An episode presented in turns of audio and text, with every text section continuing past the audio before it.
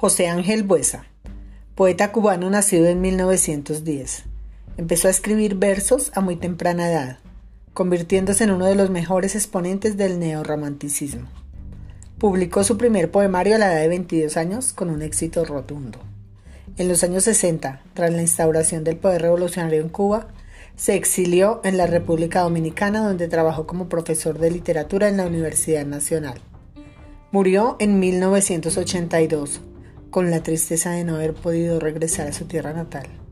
En el poema de hoy, dedicado a su madre, refleja claramente el sufrimiento causado por este hecho. Este poema se llama Ya era muy viejecita.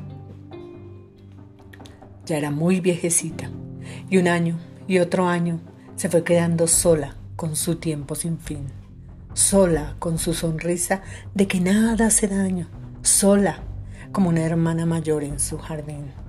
Se fue quedando sola con los brazos abiertos, que es como crucifican los hijos que se van, con su suave manera de cruzar los cubiertos y aquel olor a limpio de sus batas de olor.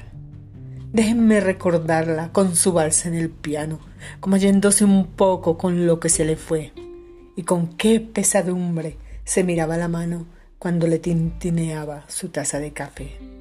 Se fue quedando sola, sola, sola en una mesa, en su casita blanca y en su lento sillón.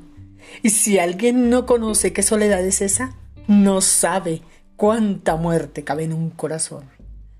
Y diré que en la tarde de aquel viernes con rosas, en aquel hasta pronto, que fue un adiós final, aprendí que unas manos pueden ser mariposas, dos mariposas tristes volando en su portal.